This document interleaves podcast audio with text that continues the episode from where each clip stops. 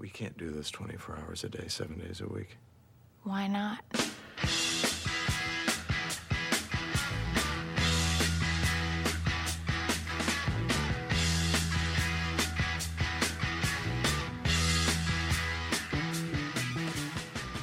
I like men like that.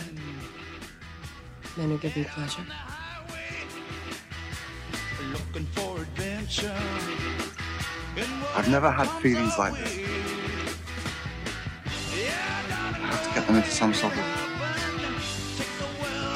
order.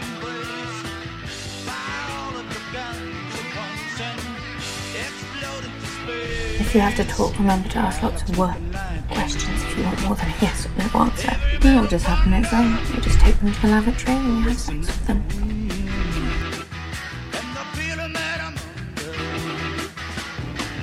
Must be weird not having anybody come on you.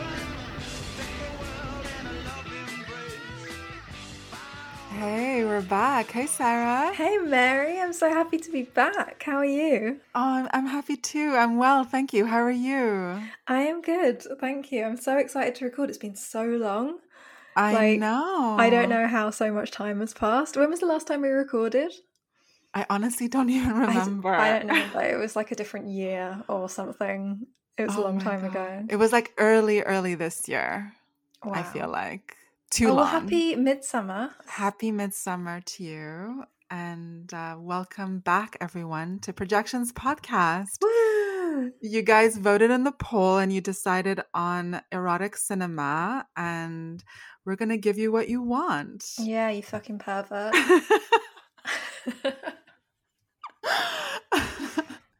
Sarah, what did you think of the trailers? Um, they're so they're my favorite. They're my favorite of all. I mean, you know, like I love them all. Like I really love the fashion films one because I love that song. Mm. Um, and I listened to that song like every day that year because it, like you reminded me of it. But these Mhm. trailers are just like I love that we can post not safe for work content on Twitter. Mm-hmm. Like it's I just I actually didn't think about like the possibilities, and now it, uh, we're going to be able to like post different stills on Twitter than we can on Instagram. It's going to be really exciting. Yeah. Um, but yeah, the trailers, oh, just so beautiful, Mary. Thank so you beautiful. so Your best work. Oh, thank you. Thank you. I always anticipate your intros because they're all masterpieces. So Oh, thank you. I actually have to finish making it, um, but I've chosen all of the pieces and I know what song. But I'm not gonna. I'm not gonna give it away. I mean, I can't wait. yeah. Um, but yeah, you also you had some really good timings in the trailers. Like, they were very, very precise to the music, and I really, really liked that. Yeah, I'm so excited. I mean, I feel like we maybe gave a bit of a foreshadowing in our previous series where sometimes when we did these like evening recordings, think like towards the end of the recording, we got a little raunchy. It's true, and I'm glad that we've come back to the evening recording. Mhm. Like I think it's I think it's creatively good for us to do evening Yeah. recordings. Um, definitely. Um, oh, I told you I had a. Oh, I forgot. I told you I had another bodily fluid story. Um, oh God. which is like Do tell. it's quite disgusting. So, as you know, I had surgery Mhm. um, quite recently uh, for endometriosis, or like to discover endometriosis and then to remove it once I discovered it. Mhm. Um, and then afterwards, I like apparently don't do very well on um, on either anesthetic or morphine. I'm not totally sure because I woke up and like immediately started complaining about the pain, and I could hear them kind of clicking up like my, the pain, the morphine to like stop me, cry- not stop me like shout, like shouting basically. Oh my God. And then I got taken back to my room and I had like lower and lower and lower blood pressure. So like my eyes were like rolling back in my head and I was just like it was very, very unwell. Oh. Um then they brought me a meal and I couldn't really eat it, but like I tried and then I like threw up everywhere. oh my God. so they were like, okay, you can stay here. And like but before I like before like I, they decided that I could stay there, they were like trying to get me to like wee because they don't let you Mhm. go home until you have and so I was like, so like she helped me to the toilet, and I sat there. And have you ever experienced like trying to wee after like a surgery? like I don't know if it's like because I had I had had surgery or because I had surgery like in you know like my fallopian tubes and my you know near my Yeah. bladder and all of these places. So I just like sat there and sat there and like it wasn't happening. Mhm. And so like the nurse went away and left me to it. And when she came back, I was crying on the toilet. oh no. Oh, Sarah. She was like, "Don't worry, like you can stay here tonight." And I was just like, "I can't." I, like, just, like bitterly like shedding tears. Oh, bless you. Oh my gosh. yeah, I know. So that's um yeah, I don't know. I thought you would enjoy it as a another bodily fluid story. So apparently, like it really emotionally affected me not to be able to wee. like I was just like, Oh. just felt like broken from like the waist down. But the surgery was a success. Surgery was well, it's remains to be seen. hmm Um, I don't know. Probably some of our listeners have endometriosis, or like maybe Mhm. they're in the process. I mean, the week that I got my surgery, like suddenly, like all of the newspapers were talking about endometriosis and various other Wow. like mens- like sort of menstrual reproductive problems because there's a sort of thing about women having been ignored um or like it takes a long time to diagnose that kind of Mm. stuff um and for me like i first went to hospital with severe period pains 12 years ago Wow. Oh my And it's god. taken a long time to like even be told that like this is the way to diagnose it so That's staggering. It is pretty bad huh Yeah, it is. like I obviously like I think they've I don't know I think it hasn't always had a lot of research and so maybe it's just like a case of doctors not really knowing sure. but yeah that's I guess it's kind of not had research because it's like I don't know it's just sort of been considered like not it's just I don't know I think just there's an assumption that like pa- like pain is just your baseline if you're a woman Wow. Yeah. um and just anything that happens to you is like normal so so yeah Oh, so infuriating, isn't it? I know it's really it, it did make me a little bit annoyed, but I'm also happy to have a diagnosis, Yeah, absolutely. even if it's like a bit late in life. Like and so, but yeah, I won't really know much about like how much damage it did, how bad it was, and where they've got it out and where they haven't. Um, Okay. because I was off my face when the surgeon came to talk to me, and so I don't know what he said. But I, I do know that I have endometriosis because I asked the nurses and the doctor and then another nurse, and they were like, "Yes, yes, yes, you've got endometriosis." And I okay. was like, it was "I confirmed. told you so." Oh, yeah. Wow. Um. So yeah, that's basically that's like the big thing that's happened to me since we last recorded, is that I finally discovered endometriosis. Gosh. Well, Yeah. no, it, I mean, the only way is up from here because now you know and you know what to do to manage and to recover and everything. Yeah. Yeah, one hundred percent. What about you? What's going? What's been going on with the, in the world of Mary Wild? It's been all right. I've been uh, staying on the straight and narrow, trying to avoid disaster. Yeah. um, but no, I've been uh, I've been okay. I've been okay. I went to New York. I met my beautiful baby niece out there. Yeah. You're. Oh, she's so beautiful. Yeah, So beautiful. Oh She's God. amazing. Like truly exquisite baby. I am so proud to be that kid's auntie. I would walk over hot coals for her. Oh, that's lovely. Oh my god. I swear. I mean, I'm it, I'm so content that you know there's a baby in our family. I I know exactly how you feel. I feel like me and my sister are both like hoping the other one has a baby. It's a game of chicken. yeah, it is basically. But you know, I may have I may have just like opted out um, biologically through endometriosis, so it might actually just be up to her. But um, we'll see. We'll see who we'll see who loses. You who draws the short straw of motherhood over auntiehood. Yeah, I'm already like planning everything to do with this kid. Like, I want to take her to the movies. I want to get her ears pierced. Oh my god, you can do her film education. That's such like an honor to be able to do that for a kid. Oh my God, I'd be thrilled, honestly. And You the thing is, I feel like she's already like maybe curious about moving image because I played her little clips on my phone of Cinderella. Like, she was super interested in that. I had to do it secretly because my sister doesn't allow her screen time. Well, so she can't watch films at all.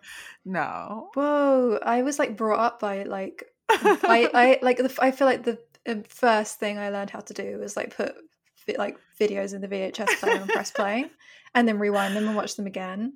Like, Yeah. I feel like I was like in some part brought up by films. Yeah. So I'm really I'm really glad you told them to her. Also like this idea that, you know, like kids won't get stuff from the past is Mm, like is so disproven in Disney. totally. Like those films are just like magical and gorgeous no matter like how old they are. Yeah. And I feel like she connected the images with the songs because afterwards, when it was like her nap time, um, sometimes she was like too like hyped up to sleep. But if I held her in my arms and sang Cinderella songs to her, it like did it every time. She felt very calm and then she just fell asleep. Oh, that's so cute. Oh it's my so god. cute. Like I truly love that kid. Like I feel like we're cosmically bonded. There's something very special about her, you know? One hundred percent. I believe you. Before we get started, Yeah. um, since we haven't seen each other for ages, um, what have you been? What have you seen film wise? And let's do some like, yeah. What I feel like they've I've seen so many films since I last spoke to you, Oh. and I've been disappointed by a lot of them. Yeah, same. So I saw have you seen Vortex? Yeah. What did you think of it? it's just a slog. I thought. Yeah. Um, I I don't know. Like I I'm not actually the biggest Gaspar. No- Is it Noé or no? No way. I'm not the biggest Gaspar Noé fan. I love Climax. Mm. but like there's something I don't know. I thought this film is. I thought actually Vortex was more mature hmm than a lot of his work, but some of his like like love and Enter um, the Enter the Void. Void. I'm just like it. Like they're visually super beautiful, but like story wise and like writing wise, it's like watching like something the 15 year old boy wrote. Mm, mm. Um, and that like it's it like really takes me out of it, and I can't like I can't get involved Mm. with his characters. So, but Vortex and I Vortex I thought was like a bit more natural. I think it was like Mhm. more improvised. Mm. Um, so like maybe that's better. That's why it was better because he didn't write it. Yeah. But I don't know. It was just like it was so long and so bleak. Like I don't know. What did you think about? Um, well, I have a bit of a different relationship with that director. I, I I'm a bit of a fangirl of Mhm. his. Did I tell you that I saw him at the BFI? Oh, doing uh, did he do the intro? yeah, intro and Q and A for something. It was like that mixtape screening, which was basically like a compilation of his like short films and music videos and oh, cool. and pornos because you know he directs pornos. I didn't know that, but it doesn't surprise me. Yeah, yeah. I really liked the screening. I thought it was lots of fun and I thought it was kind of hilarious. And this the Q&A was good too, I thought. But um but Vortex I found I was really afraid of of watching it. Like Mhm. it was the one that scared me the most weirdly enough out of all of his previous ones. Like with with every new release he has, I'm like always like gagging to see at the cinema, but with Vortex I was like dreading it. I was like, oh, Yeah. oh, I, I, I just wanted to avoid it so much because it really scared me. And sure enough, when I went to mm-hmm. see it, I thought it was brutal and like hardcore. I found it more disturbing than like ir- irreversible, to be honest. Wow, interesting. But then I found it aesthetically very ugly and like kind of gross and mm-hmm. off putting, whereas all his other films to me are like candy. And Yeah. I just want to like overindulge on everything. But um but I still think it's worth a watch. Like I still think it's worth a watch in the context of maybe his other films because there's a lot of self-references. hmm Um but I found that I thought it was a tough watch. Yeah, it was a tough watch. Definitely. A Mm. little, I don't know, I'm getting starting to, I think I'm just starting to lose my patience a little bit at watching films. Like maybe it's like my age or like, I'm not really quite sure. I just sometimes would like to just go and see a snappy 90 minutes, like ideally. Um, Yeah. But yeah, I can understand why it was like long and drawn out. And I was also, um, and I was also like, of course, there has to also be a drug addict. like, Yeah. because you know it's not like bleak enough on its own. But I thought that that guy was really good. Actually, Yeah, he was good. he was really good. Like he had like a lot of more kind of a lot of like humanity. Yeah, one of my least hated drug addicts in films. Yeah. he was the one of the more palatable junkies. more, yeah, he's more the more palatable. He can stay. yeah, yeah, yeah. Yeah. Yeah. Um, what so what else? else? what else have you seen? What did what did you you saw worst person in the world as well? I saw Worst Person in the World. I think that if I'd seen it like back in the film, film festival, then I probably would have liked it more. Yeah. But after like, I'm I, I think I'm starting to just have a real problem with like film marketing. hmm Like everything has to be like something. It has to be like the next something or like the something from a different country. This was like what the Norwegian Fleabag or something like that. I can't remember. And I- don't know. I was just like, it didn't just didn't do anything for me. I thought it was Mhm. fine. Yeah. Yeah. To be honest, I prefer talking about it than the experience of having seen it because I did um like a little interview with Emily Russo of Asphalt magazine where we talked about it and I enjoyed that. I felt like she clarified some things about it that I hadn't thought of. Um, how about men? Yes, I saw that. Um, um, um, I I like Alex Garland a lot, Mhm. but I felt this was not his best film. A minor work. Yeah. Yeah. What did Yeah. you think? I was just, I was not impressed. Yeah. Um, I just more that like, I'm just fine. I'm fine. I don't know. Like, I was fine with kind of how experimental it was, but I just thought that there wasn't any like the the characterization of Jessie Buckley's character Oh, was yeah. just like she wasn't like a real person. Mm-hmm. and she was just really like po- poorly drawn. Um, Mhm. and I started to get annoyed at the point where she was like singing in that tunnel. I was just like, this is an annoying woman, and I don't care what happens to her. uh huh. I don't know. I've had some really bad luck with films. Um, Everything Everywhere All at Once. Oh, In no possible universe would I enjoy that film. no. well played. Yeah, you. same.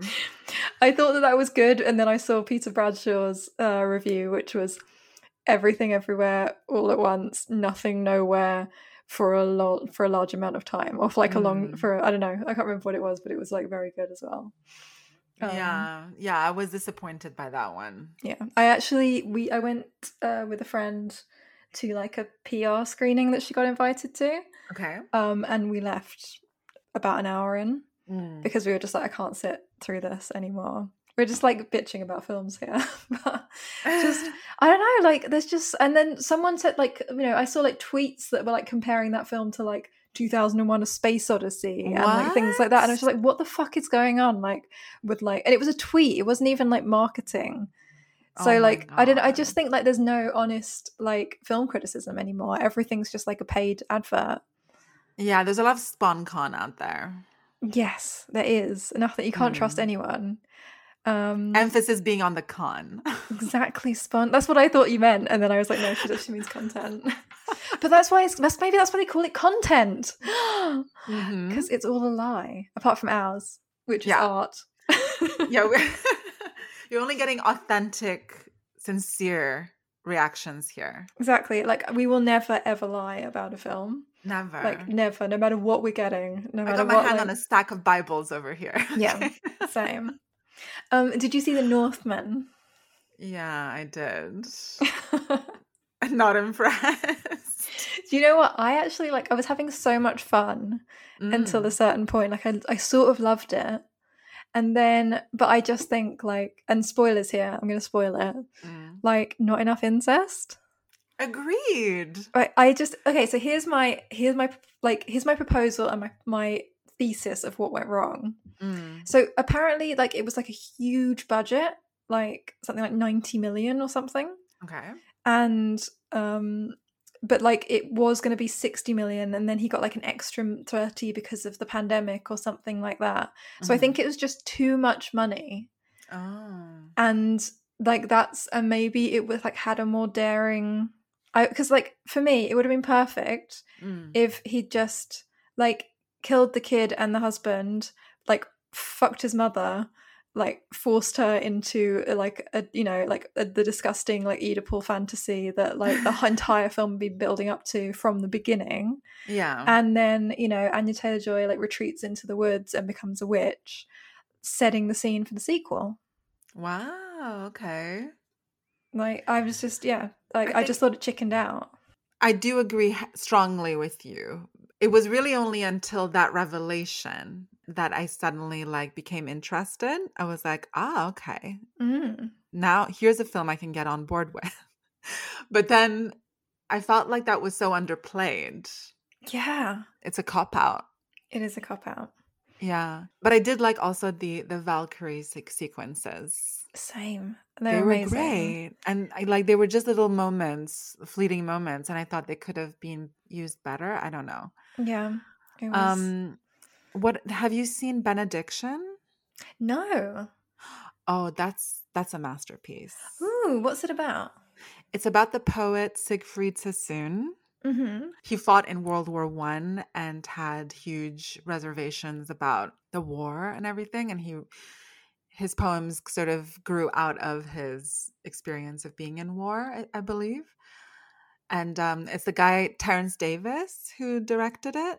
I've seen a few films by him. This is definitely his best. Oh, okay. I will put it on the list. I like it's like passed me by. Something Mm. good out there, a little gem among the duds. Oh god, we're having a I feel like we're having a bad year. Or a bad few years. yeah it's been challenging to find some real some real good titles mind you i'm really hoping that aronofsky's film and the the new ari aster film uh, Oh yeah. the whale and disappointment boulevard respectively that they'll be premiering at venice this year Okay, that was maybe save it.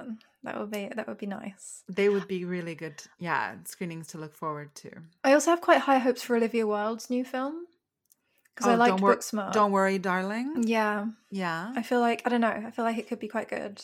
yeah good um, cast Good cast. Um, good so concept there's still hope for us. There's Although I have to say, I did have a great time at Top Gun, the new Top Gun. Ah, okay.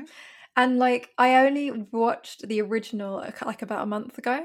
Mm-hmm. I'd never seen it before. I remember when we did the the Scientology episode. mm-hmm. Um and like I was like I don't really, you know, I don't really get Tom Cruise. Like he's not really my generation. Like he was a Mhm. little, you know, so he was just doing like Mission Impossible by the time I was like a teenager. Mm-hmm. I didn't, you know, I didn't really get it. Oh my god, I totally understand Tom Cruise now. Mm-hmm. He's yeah. legend. yeah. He's amazing. And I know that I'm just like saying something that everybody knows, but he's incredible. like what a movie star. He's so mysterious Yeah. and like brilliant and just and I loved Top Gun. I thought it was like the gayest thing I'd ever seen. Yeah. And I really loved the new one as well. Like it was exactly it was just Oh, everything I wanted.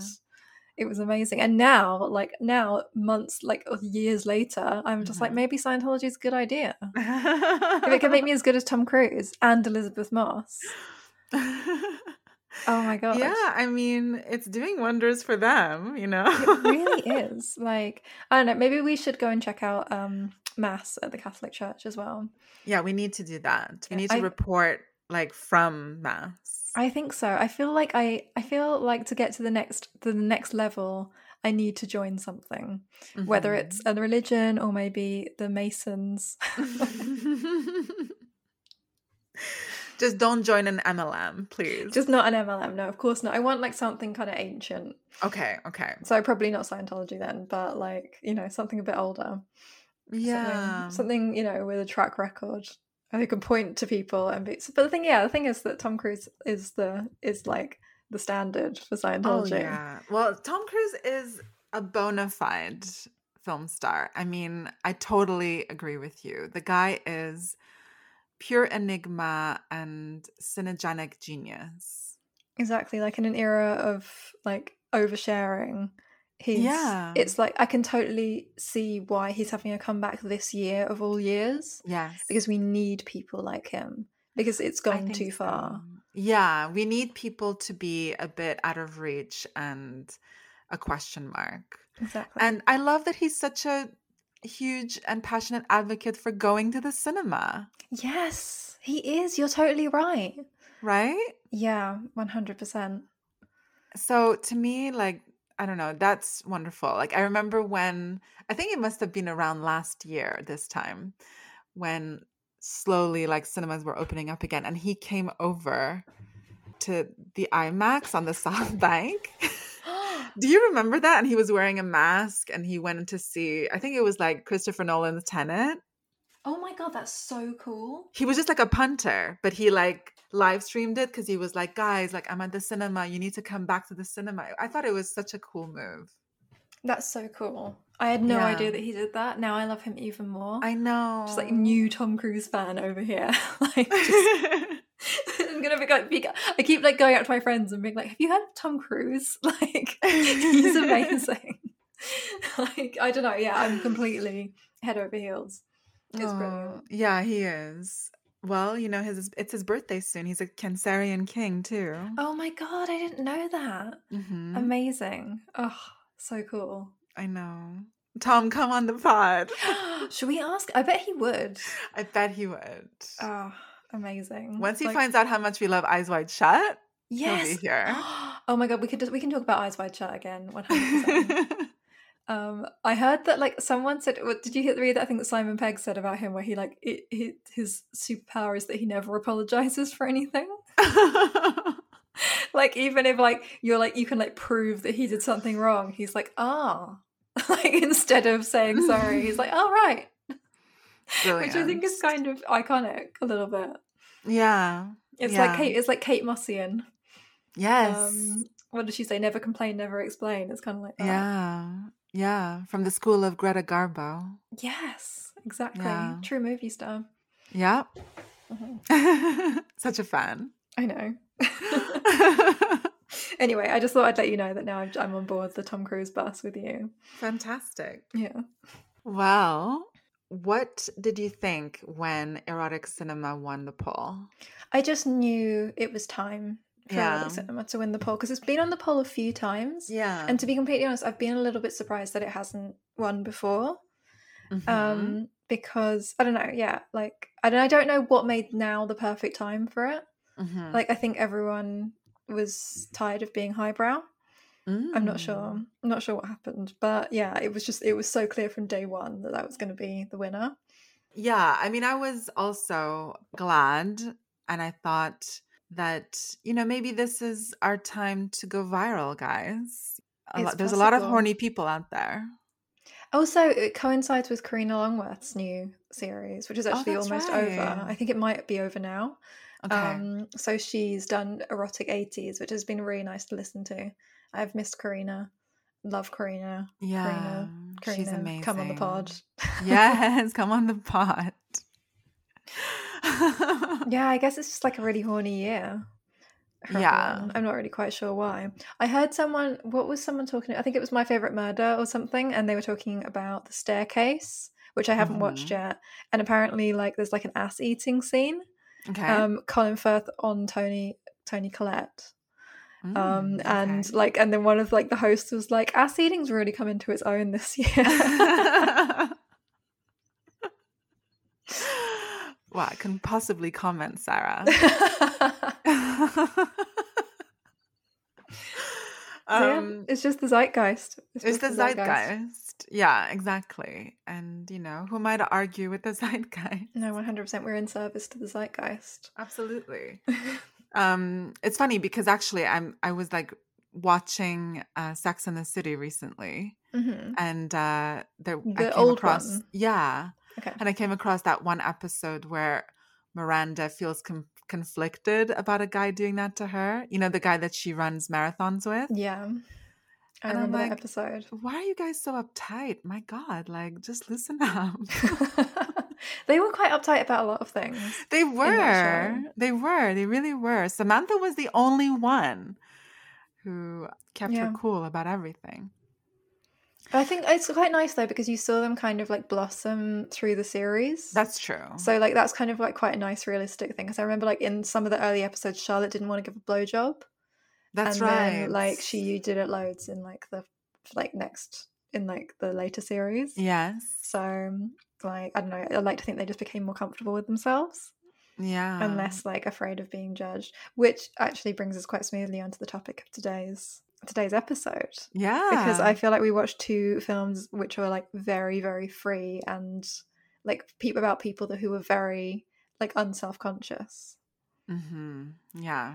They were very embodied. Yes. Very embodied. Yeah. Yeah, definitely. Sex and Lucia and Nine Songs. Yeah, and neither of which I had seen. Oh, really? Actually, there's so there's quite a few films in this series that I'll be watching for the first time. Okay. Um, actually, choosing wasn't choosing films for this series so da- difficult. Like I could Mhm. think of like ten more that we didn't do that I re- that I know. like shit. But you can't you can't just make you can't make a series go on forever. So we had to just we had to just pick the ones that that we could fit basically. Yeah, And I'm Yeah, sure the ones that we couldn't pick we can put in a different series. I'm sure. Or Mm-hmm. we could, you know, if the if the response is massive, if it's global, Yeah, then we'll bring erotic cinema part two. one hundred percent.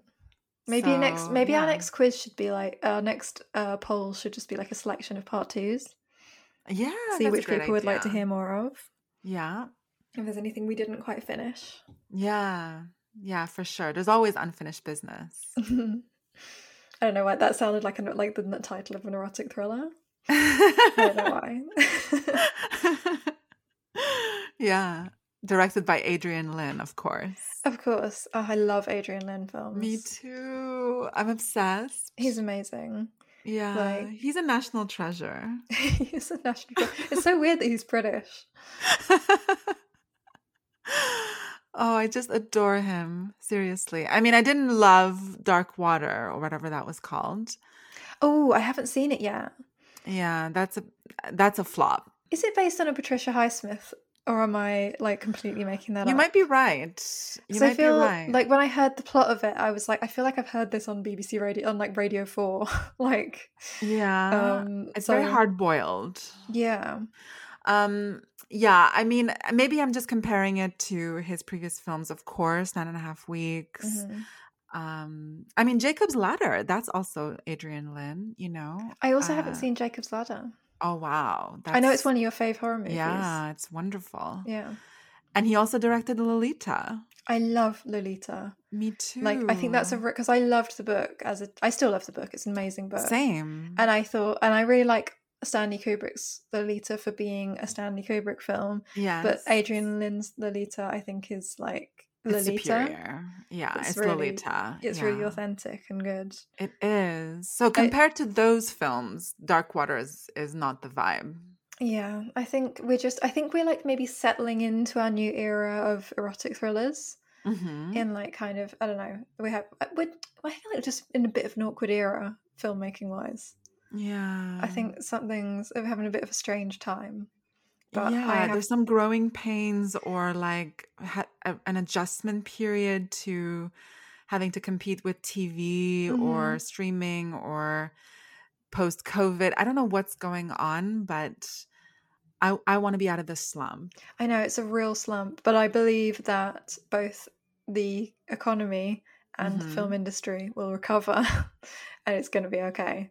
Like I have faith. Me too. I I I really have uh, unshakable faith in the Mhm. cinematic experience. Same. So yeah, no matter how many times I get disappointed, I remain devoted. I will never stop going to the cinema. Never. Never. Um, where do you want to start? Would you like to bring us in with some theory? With Well, Freudian maybe a bit of maybe a bit Yeah. um of theory. Yeah. Uh, I found some good quotes actually. Mm, okay. I mean, I've taught erotic cinema in the past. It's it was kind of interesting to think about like what is allowed, what in the world of like serious cinema, what can be shown and the way that we might be tempted or compelled to live out like sinful or taboo or shameless desires in a film and um, just things that are kind of off limits really in ordinary or mundane life that we might take pleasure in seeing in a movie. Mm. There's a quote from Carl Jung where he said, The cinema makes it possible to experience without danger all the excitement, passion, and desire that must be repressed in ordinary, ordered life. Mhm. Then I also found uh, something that Jeanne Moreau said. Who's- She said, um, Most people don't have the energy for true passion, so they give up and go to the movies. that's a, that's amazing. That is also a t-shirt. I know. Uh, I mean, like it makes me feel sad because um, I spend so much time at the movies. well, I mean, but for us, it is an extension of our libido, 100% like you know? cinema taught me sex. Totally. There's a reason why film stars are called, you know, sex gods and goddesses. Like Mhm. they're larger than life. They exhibit a super abundant physicality on the screen, this kind of riot of like flesh and fantasy. So, of course, it's very alluring and sexually charged. I think that it's better to think of it as an extension or expression of our libido than a replacement. Yeah, I think so too. It's somewhere where we go and get fuel, It is where we go and get fuel. you know? Oh, 100%. Yeah, definitely. This is why I always thought, you know, Freud, I mean, he was very reticent about taking an interest in the cinema. He was definitely approached by filmmakers in his time to consult on scripts and to like engage with the medium and stuff. But because he was so image conscious and he was worried about not being taken seriously by the medical community, he steered clear of the film weirdos of his day.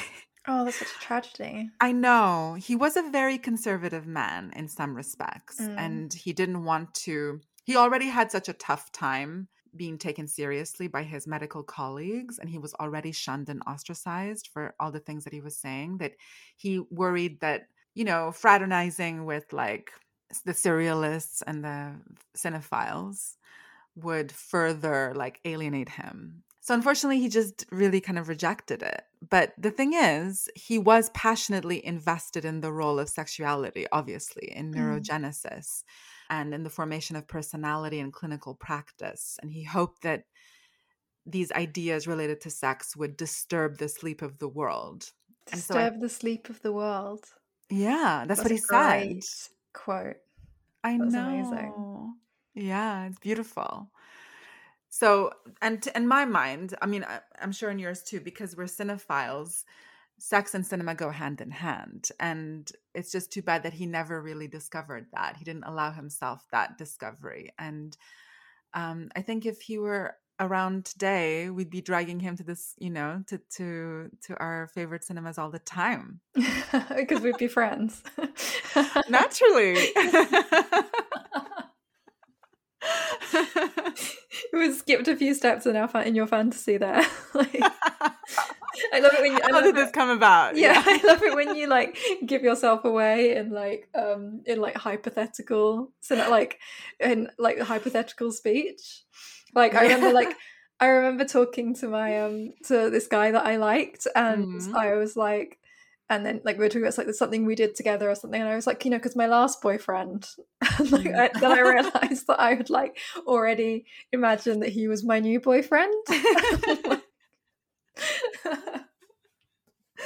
Oh my god, you revealed your true desire, Sarah. I did I did through language And so did I. and you, and you did Um, too Yeah. you're in, in, in your head you're on a date a movie date with Freud that I'm third wheeling on no, no. Um, in my mind, he is discovering the cinema through our eyes because because Mm-hmm. he's a big fan of the podcast because he's a big fan, and you know he has already that kind of edgy, pervy brain. So we get along. You know what I'm saying? yeah basically like the entirety of psychoanalysis hinges on being curious about sexuality right? In psychoanalysis eros which sometimes is used alongside you know the term libido it's it, it doesn't exclusively designate the sex drive. You know eros is our life force the will Mm. to live procreation productivity and just building things right?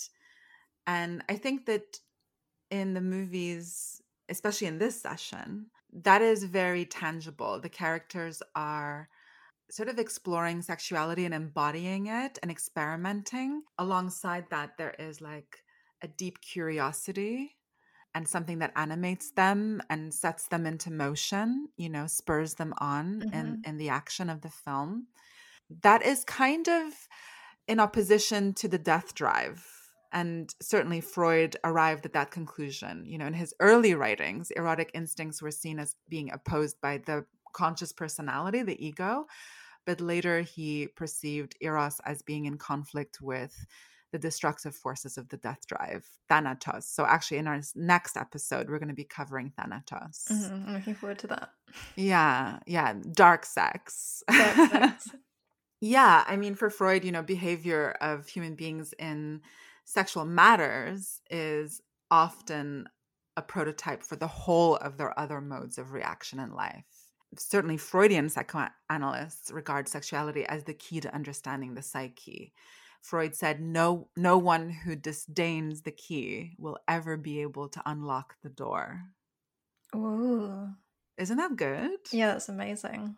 Oh, I love it. I mean, I fully agree. Obviously, like a lot of Jungians out there reject this idea entirely and they don't see sex as being so paramount. They're not like fundamentalists about sex, but I am. I mean, something that I wanted to ask you about, like throughout maybe the duration of this series, Mhm. like post Me Too, especially. sometimes I think about this that, like, the sex, sex positive or sex curious, I suppose, perspective. I wonder if it's kind of at risk of of, be, of being suppressed and eclipsed by the kind of public discussions about sexual ab- abuse and assault, like post Weinstein. I mean, even like the term sex positive like gives me pause. I know. Um, That's why I kind of corrected it as like sex curious. Yeah. I think like Me Too is like symptomatic of it. I'm not totally sure that it like caused it hmm exactly. I'm not. I don't know. I'm not really totally sure what's caused it. There's something, Something about. Something to bear in mind. Uh, yeah, there, se- there seems to be something really sad happening with sex. hmm Um, I mean, we know there is. Like, we know that people are having less of it. Maybe I don't know. Maybe it is caused by Me Too. I'm not totally sure. Sorry, I'm like losing my way with this question. No, no. I mean, I put you on the spot, but it's like, it's not even. I, I'm. I don't even know if I have an answer for it. I'm just. I'm just really wondering how people feel about depicting raunchy sex. Like another point of debate is like, do gr- gratuitous sex scenes have value in their own right? Like, does it have to be adding something narratively? I I don't think so. No, I agree. I don't think so either. But like, I mean, I think like there. I think a sex scene can be good or bad. Just like, I mean, like, can be, I think a sex scene is like up for judgment, like Yeah. any other part of a film. hmm like and i think some sex scenes like fail and like like blue is the warmest color like a sex scene that like has that is like funny because it's so awkward and so strange what's your favorite sex scene in a film Oh, my favorite sex scene. Ooh, I have so many.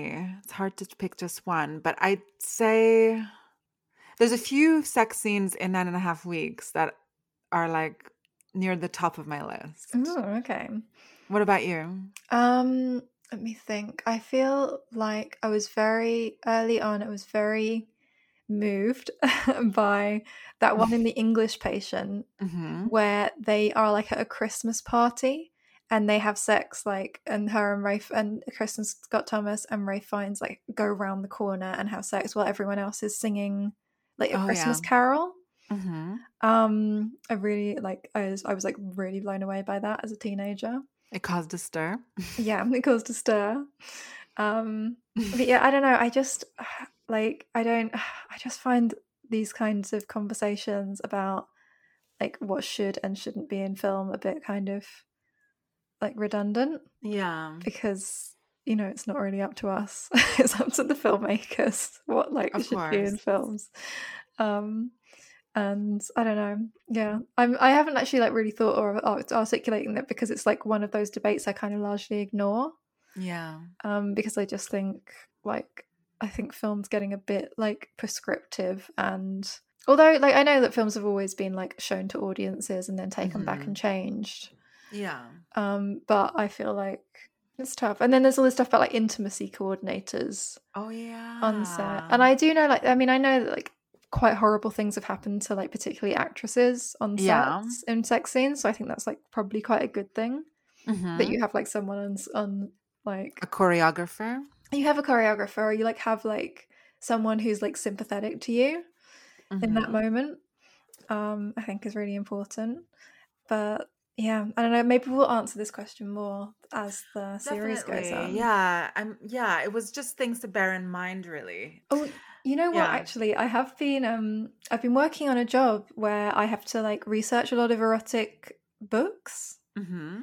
um which i can't reveal because it's like a company that's hasn't hasn't launched yet but like Mhm. erotic books are like part part of it and so i've been like researching like different authors and i was looking at um i was looking at information about delta of venus the um anais nin's book of erotica that was like published uh, posthumously.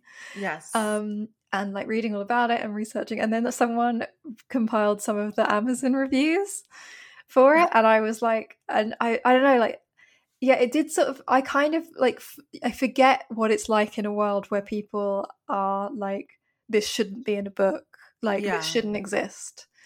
And it really kind of sh- it kind of shocked me like you know because it's obviously like the first book in that has like incest like child rape necrophilia like all like everything like awful in like one story.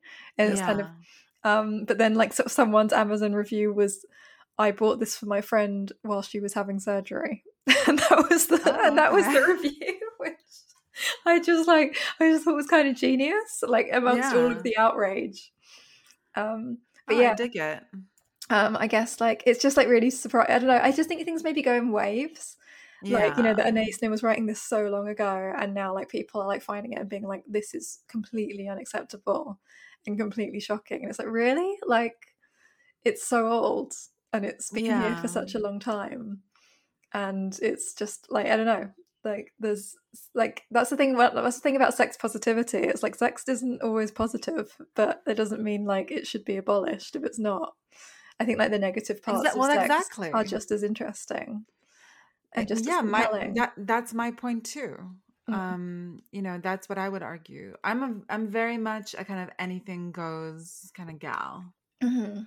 Um, which is also why I don't have at all a problem with um pornography. Yeah It doesn't bother me that like something could be borderline pornographic or that Mhm. people are having unsimulated sex. Like who cares? Anyway, but yeah, like I'm sure we'll cover all of this stuff throughout the series. Um, but that's really all I had in terms of like theory to, to start us off. well let's talk about the movies which one would you like to start with What do you think? um i kind of feel like well i've got it in the order of nine songs and sex and lucia Okay, let's But do that. i feel like you know they could like they're both pretty yeah i feel like i could flip them yeah, but- no, that's fine. Okay, Let's cool. Nine songs for. okay well i will synopsize Okay. um nine songs 2004 michael winterbottom Mhm. um funny name for a guy who directs erotica um Yeah, and also partly in what is it, the Antarctic? yes yeah exactly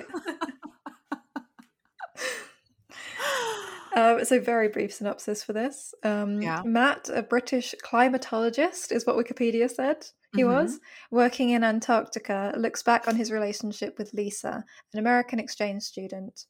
A year of live music and passionate sex. That's it. Yeah. And the title refers to the nine songs that play sort of by different rock bands that complement the story, right? Yeah, and this was like I again, this is the first time I'd seen this film, and like Mm-hmm. what a journey back to my teenage I years. know. of this music. Like I like my boyfriend in high school bought that Franz Ferdinand album and he lent it he went on holiday with his family and he lent it to me to listen to while he was on holiday and I listened to it every day. Aw. And his name was Michael and on that album there's a song called Michael. Yeah. Yeah. Amazing. Oh my god. I still love that band. Like a lot of like you know the indie stuff is like a little bit embarrassing now, but I feel like Franz Ferdinand still sounds good. Definitely big fan. Yeah. I saw this movie when it was first released. Oh, did you see it at the cinema? I did. I went to. The, I, I saw it at the Prince Charles in London when I first arrived here. Am I right in thinking it's like was the only is the only film like mainstream film that has like British film that has unsimulated sex? It's not the only one, but it's one of a few. Yeah, it's one of a very rare few. The two leads, Kieran O'Brien and Margo Stilley, Mhm. had sexual in- in- intercourse and performed oral sex, as well as there, there's a scene of ejaculation as well. There is a scene of ejaculation, yeah. You know, that guy, like as soon almost as soon as he come came on on screen, uh, what's his Mhm. name? Kieran O'Brien. O'Brien. I was like, I've seen that guy's penis. I've seen that guy's penis before. Where have I seen that guy's penis before? I know I have. Like it's something about like the little like back wiggle he does. Like it's something Yeah. about like the way he stands. I was like, I've seen it. I've seen it. I've seen it. Where have I seen it? Have you ever have you ever- seen that film Virtual Sexuality? No. it's an amazing, like really kind of forgotten film that I Oh think I God. taped off the TV when I was a teenager, and it's got um, mm, what is the name of the guy? Rupert Penry Jones, Rupert Penry something. Okay. Um, who was like in Spooks and like oh he's like a British actor, like quite a good looking British actor. Anyway, it's about this girl who goes to a virtual reality conference, uh, like a fair basically, and she um gets in like a machine where you like build where you like design your perfect person, like your perfect man or woman. And she's like making this guy who is like, because she's like really wants to like lose her virginity, and she's a teenager and she can't like find anyone she wants to lose her virginity for. And she Okay. and she um so she makes like this perfect dream guy and then like something happens like the the like little pod that she's in like explodes or like it gets hit, like hit but like there's like some electricity charge i can't remember what happens Oh, and the guy comes to life and like and basically and like yeah like her sort of wanders wanders around like um like london like naked and she's made this like beautiful blonde guy with like a huge penis but this Kieran O'Brien plays like the guy that she's like the real life guy that she's like obsessed with and she wants to lose her virginity to. And there's a scene Mhm. where he's like in the locker, like the men's locker rooms, like with no clothes on, just like bragging about all of his conquests and like just wiggling Mm. his penis about. So he has like a history of getting his penis out on film. And Well, I he, like, he's an actor with a very big range. he has, yeah, he does have a very big range. So yeah, and I like I just I recognized him immediately, and I haven't seen that film for like twenty years. Like I, I still totally can't totally remember all the details, but like I, that obviously made an impression on me because I was just like seen that before. I remember you. So yeah, Wow. the- and I don't know where either of them went, either of these actors, because they weren't really in a lot. Like I think he's actually still acting. He's like much older now, but you don't. Re- Mhm. I feel like I haven't seen her for a long time. I really like her. Me too. I thought she was really good. Yeah, she's she's really got something. She also, I read a little bit about her, and she said that her childhood was like her parents were like very religious, Okay. and they that she got kicked out of her house for like essentially being sexual. really? yeah. So um, that's like her backstory, the actress, um, which I think is really sad. Yeah, it is. I can't imagine, you know, what it must have taken to come from that background to do then a movie like this. Mhm. But I say more power to her. Yeah, she did the right thing.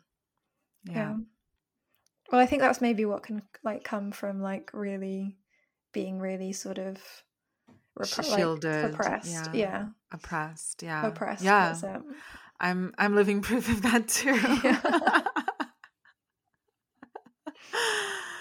but I guess like what appealed to me in this movie Nine Songs is the fact that there was a decision made to show unsimulated sex. hmm The graphicness of it was very much utilized as a metaphor for the couple's relationship. Oh, explain. Well, I mean, so the guy is a climatologist. Mhm. and you, you know, like we see him on this like ice continent and it's apparently a place where no man had ever been until the 20th century. Well, that really made me think of Freud actually because Freud refers to feminine sexuality as as like this riddle and uncharted dark continent Oh, that like it was it really took psychoanalysis to really like get at in a very unapologetic way so th- i saw some similarities there but more to the point of the um, development of the relationship and the metaphors because he's sort of a researcher isn't he he's like researching landscapes mm. and the formation of ice and what it contains about the history of the place.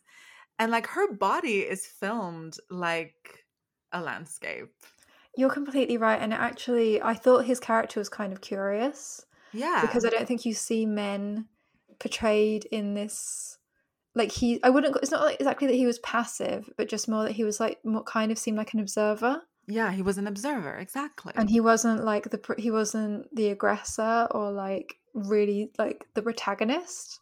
No. in a way like he seemed like he kind of seemed very introverted but like yeah you're totally right it's because like his role was like that of like the scientist Yeah. like performing experiments Exactly.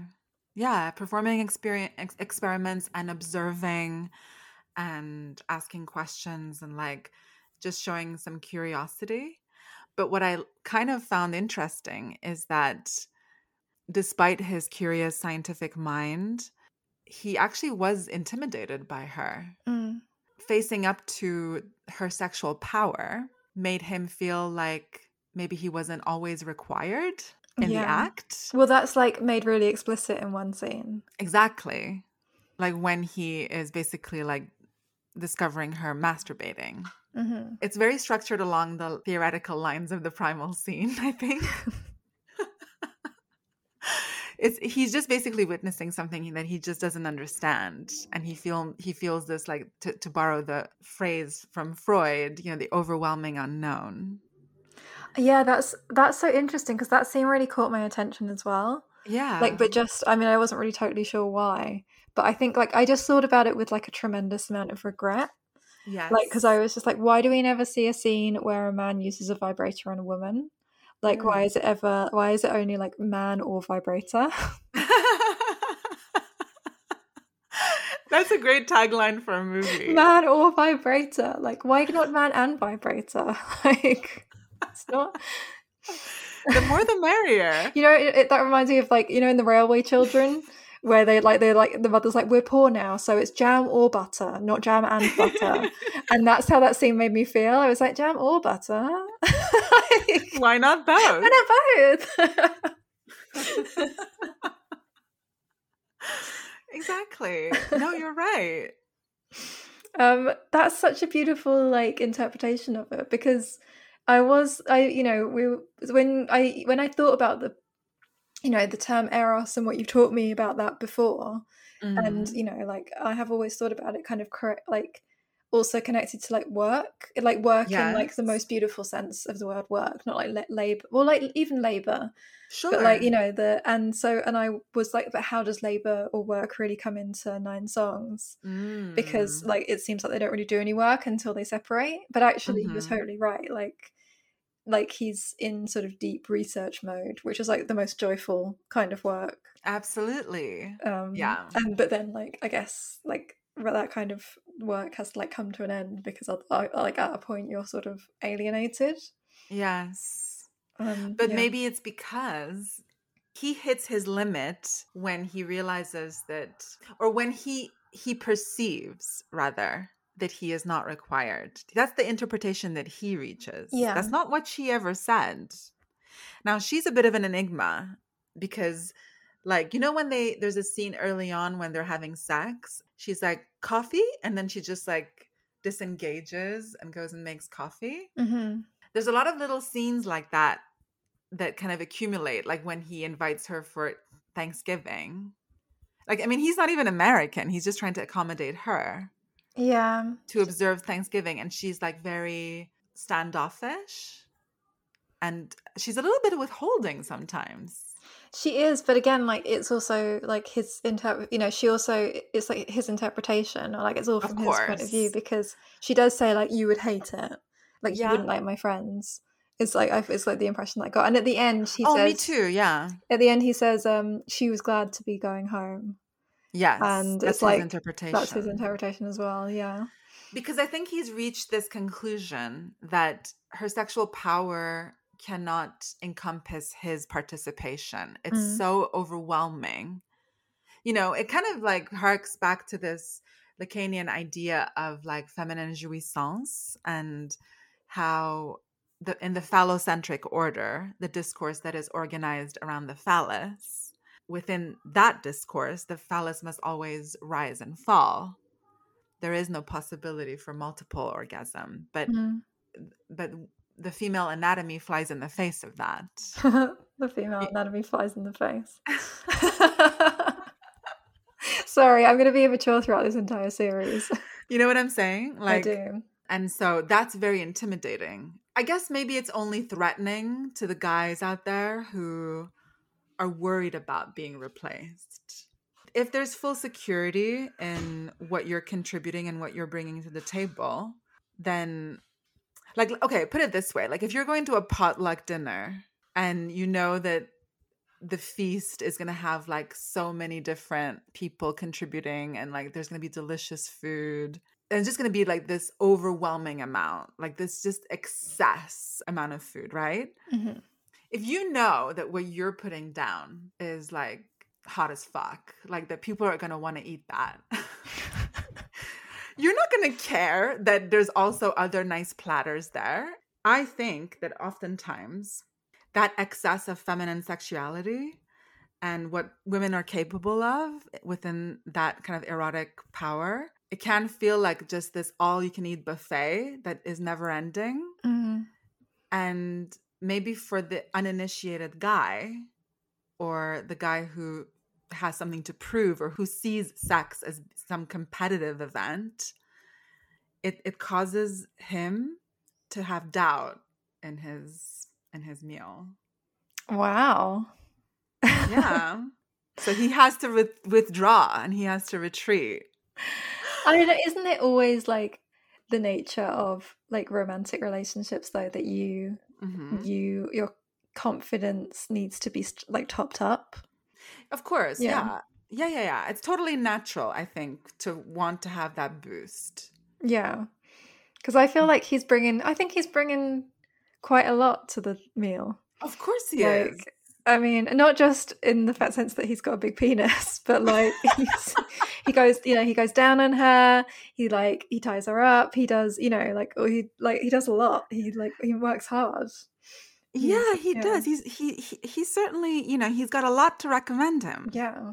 he But the thing is, like, okay, for example, you know when they go to the, to that whatever that is, is that a strip club or Oh, what's going on, you know? Yeah, and he like kind of. It seems like he storms out. Yeah, he storms out. Yeah. He feels neglected. Yeah. He feels like the the dancer is engaging more with her and she's into it. Yeah. and we know she's into it because the the montage or the edit shows that later she's masturbating and thinking about that girl Mm, yeah. and he he doesn't look that happy about it Yeah. You're right. I think he's a good guy like i really think he's a good guy and maybe she could have done more to to like integrate him as well my only point is that within the phallocentric order it's actually quite to be expected that a confrontation with feminine jouissance can feel like a threat. yeah. That's all. Yeah. You're totally right. You know? You're totally right. Yeah. Oh, I love that interpretation. It's really nice. She is like she's like the personification of feminine jouissance. totally. She is.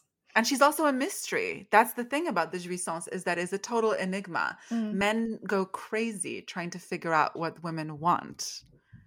And there's a scene where she's just lying in bed crying Mm. and she doesn't say what's wrong.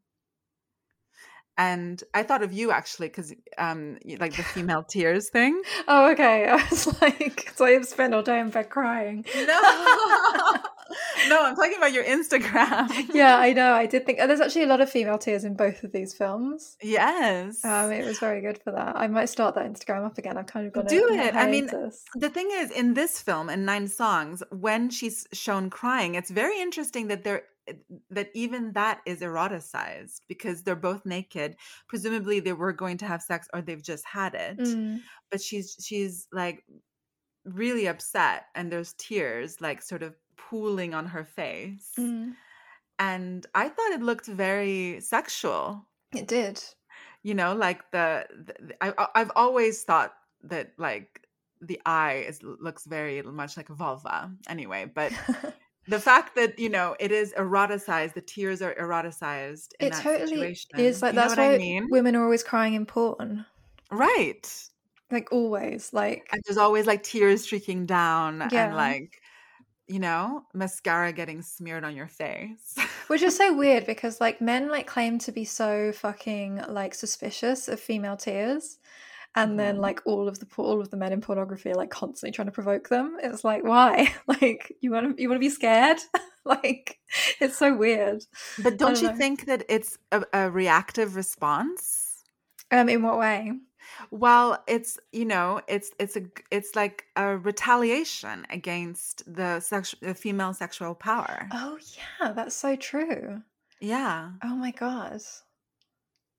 Oh Yeah. So what they're doing is that they're saying, I can't tally up my orgasms as high as you in one sitting, but I, I'll find another way. yeah. You know, the thing that's actually bothering me, it hasn't, it, it's not bothering you. You're happy.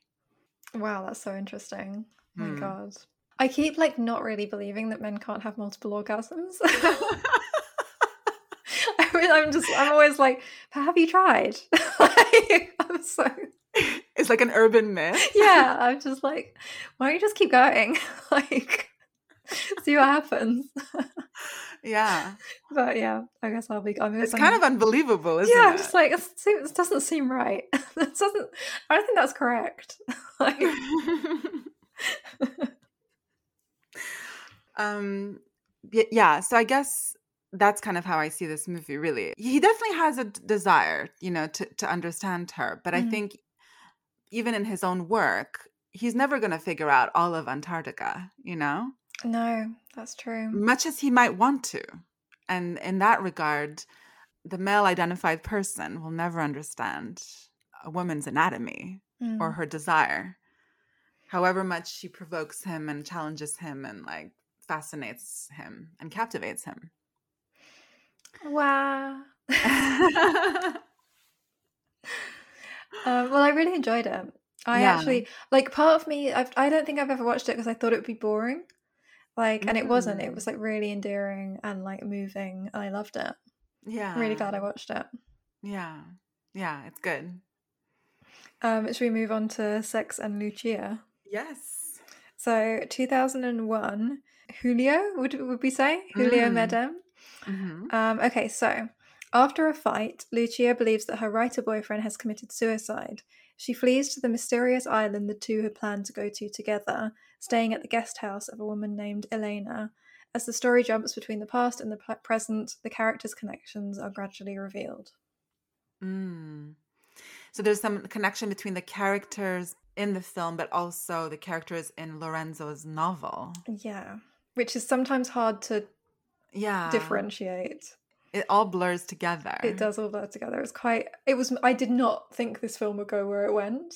no I was very surprised. I just thought it was going to be like a sort of meandering, like I thought it was going to be like a little holiday romance film or something.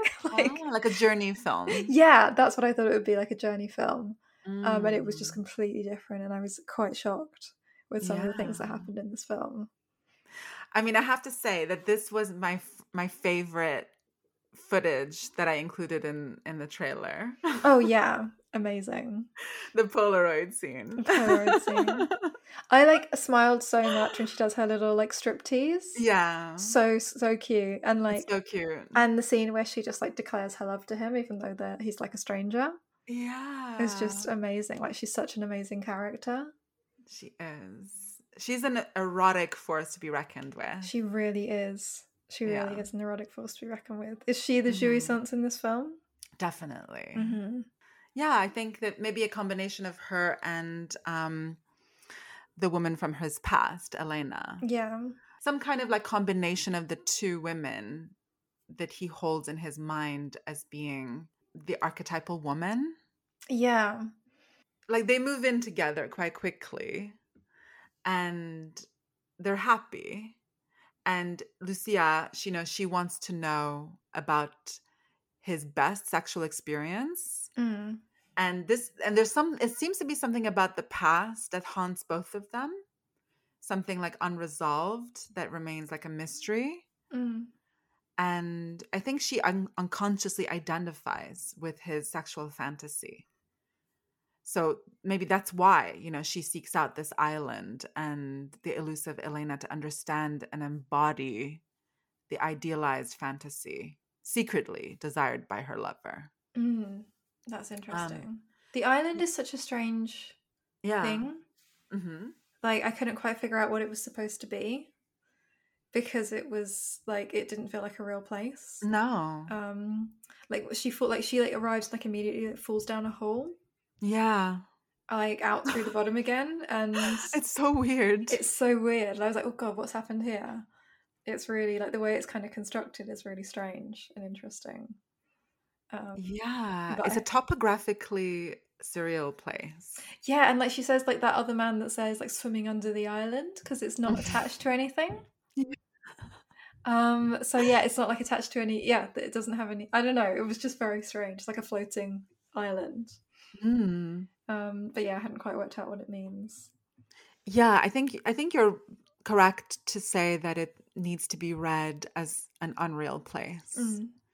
Like some weird like dreamlike location in the mind Yeah. that she visits because she loves Lorenzo. Yeah.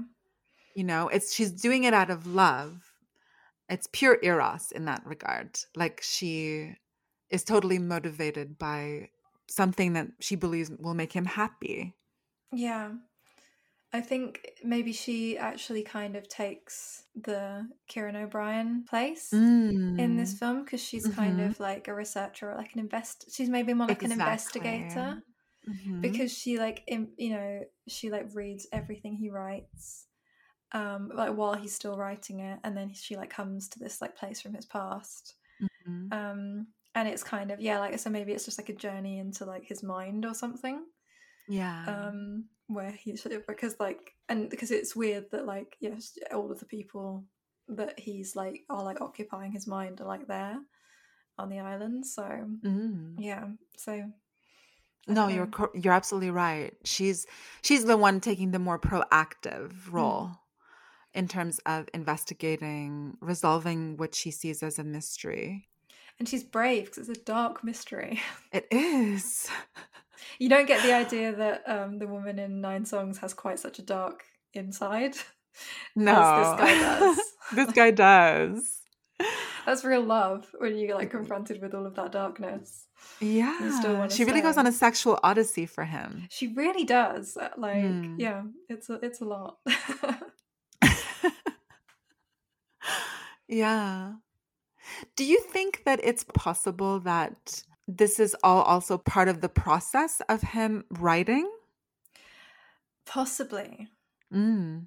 I don't know, like there's something about the fact that she's like his biggest fan, hmm um, and that she just appears out of nowhere, hmm um, like completely committed to him. Yeah. That like is you know that maybe she is like some just some kind of creative device or like some Yeah. tool of like creativity. hmm like a Um, kind of intrinsic motivation. Yeah, and then she kind of like lets him down by not liking one of his, uh, one like his newest book. Yeah. um and he so he like neglects her Mhm. which is kind of what you do sometimes to your like craft yeah. so yeah maybe like maybe it's all this is like all work and no sex like this But then again, but that's also erotic, right? Yeah. Like that's the thing about people who are so passionate about their work is that they are channeling the sex that they might be having if they weren't working so late. They're just like transferring it into their work. So it becomes eroticized. yeah and then it is then re- represented in their internal life as a, a sexy woman who's insatiable. wow that's really interesting Hmm. do you think that's possible to channel one type of urge into another Yeah, definitely. i hope so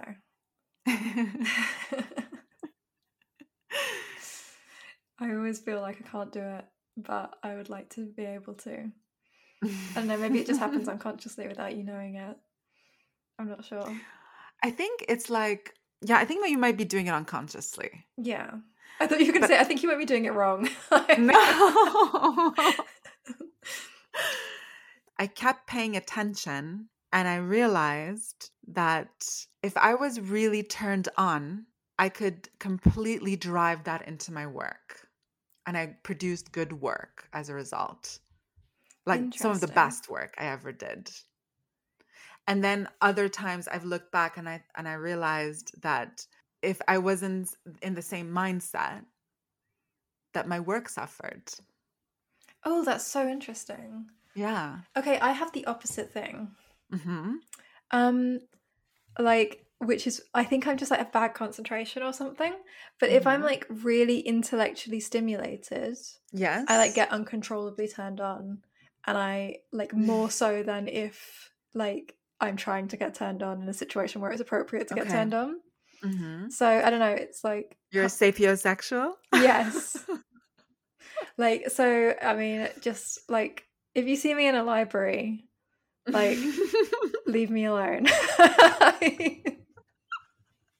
well, Sarah, now that you've said it, the listeners are going to be like at every library in London looking for you. oh my god. or like a, like I don't know, like a symposium or something like that. Like it's really it's really weird. It's like a really strange thing. It's like some kind of co- like it's like when I like have uh, enough ideas into my in my mm-hmm. head and I've like learned enough, then I like immediately have to like go and find someone to have sex with. Yeah. Um but like maybe I should like not and just focus on the work and the work would be really good. I'm not sure. no sure. way.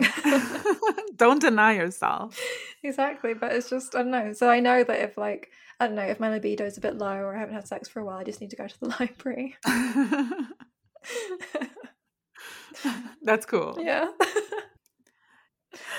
Oh my god. Okay so that's really interesting i think that like going back to the sex, Sex and and the City, Lyceum. i think that's a really interesting like theory Mm. um that it's really a one man's creative process Yeah. does that And the seductive element of that. yeah the seductive element like the fantasy of like the fantasy of like the fan or the Exactly. like the audience the fantasy of the audience identifying with what the audience wants. yeah Maybe indulging in the appetite of the people who follow his work. hmm So that becomes like a love affair. And then it's represented erotically on the screen. and then like the audience suddenly becomes like a problem hmm and then like you know these As they want to do. as they want to do you guys um, Yeah. that's really interesting what do you think like in that sort of context like the like fantasy of like fathering a child i thought that was sort of something quite interesting about him that he didn't like want to he like knew that this woman was looking for him knew that he had a child and didn't really want to like fully engage yeah. that was quite a writerly thing Yes. to do like maybe like all of that all of that sort of side of it is kind of about like cold like the sort of coldness of being a writer hmm like or like the suspicion that maybe writers have of themselves that they're like not very good people Wow. Interesting. um because of the need to sort of sit back and watch and take like sort of take from people and from life Yeah. so maybe that's the kind of like that all of that sort of terrible stuff that happens with his with his little girl Yeah. um and like the really sort of like the sort of darkness that like surrounds her like the nanny whose mother is like a porn actress Mm. who like masturbates to her mum's porn films and like wants to seduce her stepfather and all of that stuff. Oh my god, like, that stuff is crazy. that stuff is so crazy. Like I was really, I, I was like, whoa, people really like full body masturbate in this film, like full Yeah. room. like I was just like, I could never imagine. Uh, like they don't even live alone. Like I was like, I could never imagine utilizing so much space, like in the act of masturbation as the people in this film do. They like Oh, really yeah. spread out. They're spreading out. yeah, amazing. But yeah, so maybe if like if we're kind of going with this theory, I think like that sort of moment is maybe that sort of that like feel that that worry of like the artist's like inner psychopath Mhm. or like the artist's like inner darkness like everywhere you know it's like they've you know everything's kind of like perverted and like Yeah, and dark seedy. and seedy really seedy But also, is it possible that so the idea that he's conceived a child, Mm. right? And that a whole human being has been born separate from him, but he conceived her. Mm. Isn't isn't that also like an agonizing preoccupation for writers that their ideas are out there engendering things and having this kind of influence and becoming whole concepts manifested and realized Oh, that's so interesting. you know and that there's a certain unsettling quality to that because this has all happened with kind of your yes your initial participation in con- in conceiving but then something else has grown out of it that had nothing to do with you That's so true. And I think don't you find that when you create something, Mm. it leaves you like forget you forget it and it like leaves your head yeah when something's yeah. finished. Like you you feel like alienated from it almost. yeah And that's like maybe replicated in the experience of him just suddenly finding out he has a child that he doesn't know about. Um, and I wonder also if the the way that like the dog like tears this kid, this child apart, basically, this dog that's like a protective, that's supposed to be like a guard dog. Um, Mhm. if that like replicates how he feels when he gives the second manuscript to Lucia and she doesn't like it. wow yeah that's so true I, d- I know maybe like the whole film is like just basically about a guy whose girlfriend didn't like his book. like everything that happens is just like a response to that or like a metaphor for that. Like oh my how much to hurt his feelings when she was like, mm, "That's not really my thing." This is the life of an overthinker Yeah, exactly. like oh my god i love that I know. So it's actually like he- it's actually about a guy who tries to kill himself because his girlfriend doesn't like his book. oh my god it's not that deep bro It's not that deep. Yeah. that's a very likely theory for sure Oh, I really like what we've made of these films. yeah me too i really enjoyed this And I think that we have proved that gratuitous sex in films uh-huh uh, is all is never just gratuitous sex, yes yes no matter how much it seems like it is. i mean look at how much we've free associated Exactly. you know and it was just people fucking Exactly. and that's the thing. People fucking in life meaningless. People fucking in the cinema everything. everything our religion Our religion. yes Oh my god, we talked for such a long time. oh my god i've had such a blast Me too. I'm really looking forward to next week. What are we doing?